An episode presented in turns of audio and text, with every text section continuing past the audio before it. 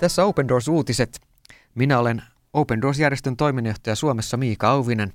Tervetuloa tähän varttituntiin jälleen mukaan kuulemaan ja elämään mukana vainottujen kristittyjen tilanteissa ympäri maailmaa. Open Doors-järjestö tekee työtä yli 60 kohdemaassa, joissa kristityt ovat vaikeimmassa asemassa. Kristittyjä vainotaan heidän uskonvakaumuksensa takia siinä määrin, että peräti 215 miljoonaa kristittyä kokee tällä hetkellä vakavaa vainoa. Juuri 16. päivä tammikuuta, eli eilen, julkaistiin tuorein World Watch List-raportti, jossa listattiin nyt vuoden 2019 tuoreet tilanteet ja olosuhteet niissä maissa, joissa kristyt kokevat eniten vainoa. 50 maan listaan sijoittuu jälleen monia jo edellisvuodesta tuttuja valtioita, joissa kristittyjen ihmisoikeuksia järjestelmällisesti poljetaan. Valitettavasti edelleen kärkipaikkaa vuoden 2019 World Watch-listalla pitää Pohjois-Korea, joka on edelleen arvioiden mukaan maailman vaarallisin maa kristittyille.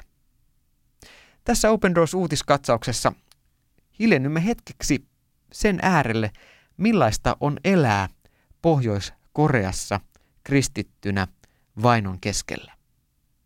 Näkökulman tähän antaa Pohjois-Koreasta paennut kristitty, joka on sitten joutunut maan pakoon ja elää yhdessä Euroopan valtioista.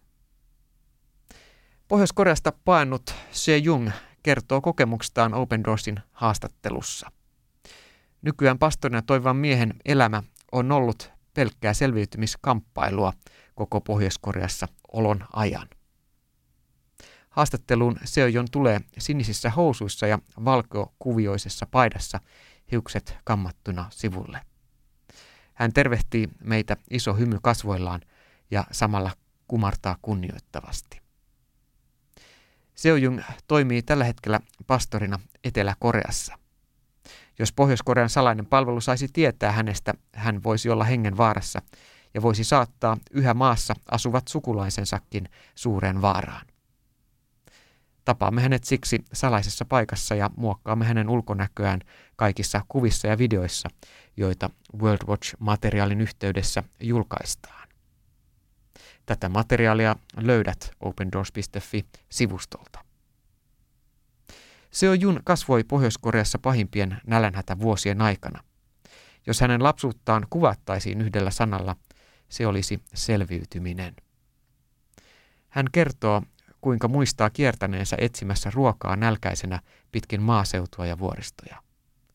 Nälän tunne ja pelko mahdollisesta nälkäkuolemasta varjostivat hänen lapsuuttaan alituisesti. Hän muistaa usein nähneensä ruumiskasoja juna-asemilla – ruumiskasat, jotka olivat seurausta maan sulkeutuneisuudesta ulkomaan avulle. Ainoat kristitystä tietämänsä asiat Seo Jun oli oppinut Pohjois-Koreassa koulukirjoista. Koulukirjojen mukaan kristyt olivat susia lampaiden vaatteissa, eikä heihin saanut missään tapauksessa luottaa. Taikauskoiset ja heikkomieliset kristityt olivat uhka pohjoiskorealaisella elämälle koulukirjoissa kerrottiin. Seo Jun ei tavannut Pohjois-Koreassa eläessään yhtään kristittyä. Lähetyssaarnoja kuvailtiin koulukirjoissamme murhaajiksi, jotka teeskentelevät olevansa lampaita, Seojun kertoo. Tietysti Pohjois-Koreassakin on kristittyjä, mutta heidän oli pakko toimia salassa. Kiinni jäädessään he voivat joutua vankilaan ja pahimmillaan koko perhettä kidutettiin tai jopa tapettiin yhdenkin kiinni jääneen kristityn sukulaisen takia. Nälänhädän aikana Seo Jun sai kuulla, että Kiinasta voisi olla mahdollista saada ruokaa. Epätoivoisena hän päätti ylittää Tumen joen Pohjois-Korean ja Kiinan rajalla ja hakea ruokaa Kiinasta perheelleen. 17-vuotiaana yllään vain koulupuku ja takki, hän seurasi lumessa muiden Kiinaan paenneiden pohjoiskorealaisten jälkiä. Pako ei tehnyt Seojunin elämästä helppoa. Hänen oli vaikea ansaita tarpeeksi rahaa Kiinassa ostaakseen ruokaa. Hän joutui myös jatkuvasti pelkäämään ratsioita, joissa etsittiin laittomasti Kiinassa olevia pohjoiskorealaisia. ruoan ja suojan ja turvallisuuden puute olivat viedä Seojunilta lopunkin toivon Kiinassa. Halusin vain löytää levon ja rauhan, hän kertoo nyt. Seojun kuuli Kiinassa ollessaan eräältä ystävältään Open Doorsin turvatalosta. Ennakkokäsitys kristityistä pidätteli kuitenkin häntä menemästä taloon, mutta pikkuhiljaa hänen sydämessään alkoi jotain aueta. En ymmärtänyt, mitä tapahtui, Seojun kertoo nyt. Minut oli aivopesty koko ikäni. Kuitenkin syvimmällä sisimmässäni halusin kohdata taivaallisen isän, rakastavan Jumalan. Open Doorsin turvatalon kautta Seojun sai ruokaa, suojan ja raamattuopetusta. Sen prosessin aikana tapahtui jotakin valtavaa. Vähitellen luottamus kristittyihin kasvoi ja Seojun antoi elämänsä Jeesukselle. Seojun halusi lopulta palata Pohjois-Koreaan, vaikka tiesi, ettei voisi ottaa sinne raamattua mukaansa. Siksi hän opetteli ulkoa yli 2000 jaetta asuessaan turvatalossa Kiinassa usean vuoden aikana. Jumalalla oli kuitenkin suunnitelmia Pohjois-Korean puolella Seojunille. Seojun ei voinut palata Pohjois-Koreaan suoraan, koska poliisi olisi siis saanut selville hänen karanneen maasta aiemmin.